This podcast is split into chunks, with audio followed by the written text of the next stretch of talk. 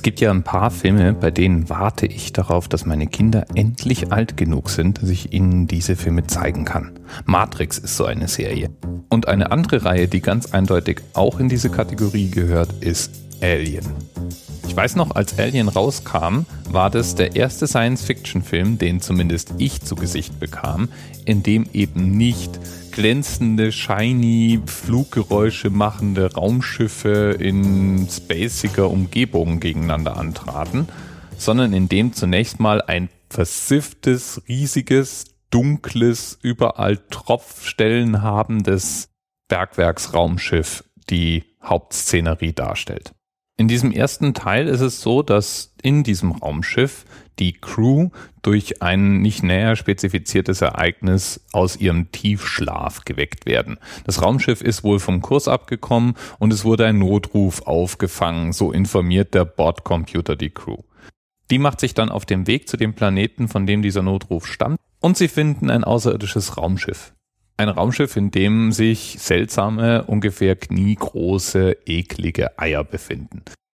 Wie soll es auch anders sein? Die Eier öffnen sich, es springt ein spinnenartiges Vieh auf eines der Crewmitglieder über und klemmt sich an sein Gesicht und legt, wie man dann später feststellt, ein Ei ab, aus dem ein Alien schlüpfen wird.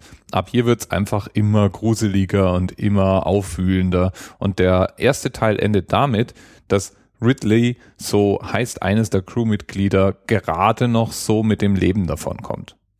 Der zweite Teil der Alien-Reihe führt dann wieder zurück auf diesen Planeten. Und zwar schafft es Ridley mit ihrer Notkapsel zurück zur Erde, wird dort eben aufgefunden, ist gut davongekommen, wird dann aber darüber informiert, dass es inzwischen auf diesem Planeten eine menschliche Kolonie gibt und dass zu der jeglicher Funkkontakt abgebrochen ist. Zusammen mit einer Truppe von Marines fliegt Ridley also wieder zurück zu diesem Planeten. Und wie soll es anders sein? Die Aliens haben diese Basis überrannt und diesen ganzen Film über wird gegen die Aliens gekämpft. Und in Teil 3, was lange Zeit der letzte Teil der Alien-Saga war, geht's noch ein drittes Mal um Ridley.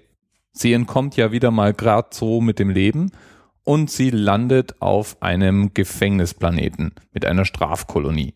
Der Name dieser Kolonie Fury 161. Und da haben wir ja auch schon den Bezug zur heutigen Episode.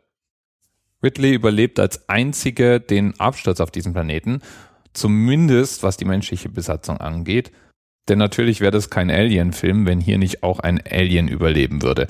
Ein Facehugger, also eines dieser Spinnenviecher, überlebt den Absturz eben auch und greift sich dann als nächstes einen Rottweiler, womit ein Alien eben auf dieser Gefangenenkolonie sein Unwesen treibt.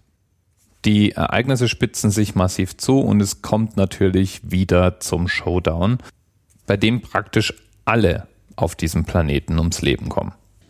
Tja, was macht jetzt die Alien-Reihe so besonders? Ich habe schon eins erwähnt, nämlich das ungewöhnliche Setting. Oder wie man es damals empfunden hat, das eher realistische Setting, das eben nicht alles schöne Welt und Hightech und überhaupt war, sondern der durchschnittlich siffige Arbeiteralltag Einzug hielt. Ein zweiter Aspekt waren die Aliens. Die waren nämlich durch und durch gruselig. Die hatten Säure als Blut. Diese spinnenartigen Facehugger waren einfach nur widerlich, haben immerhin Eier in ihre Wirte gelegt. Und wenn dann dieses Alien geschlüpft ist, tat es das durch den Brustkorb. Und von der allerersten Schlüpfszene in Teil 1 ist auch berichtet, dass die Schauspieler nicht genau wussten, worauf sie sich einließen und deswegen der Schock, den sie in dieser Szene zeigen, wohl echt gewesen sein soll. Dann haben wir also sozusagen jetzt mal die Szenerie und die Horrorelemente. Das dritte, was diesen Film herausragend macht, finde ich, ist die Kunst, die in dieser Setgestaltung steckt.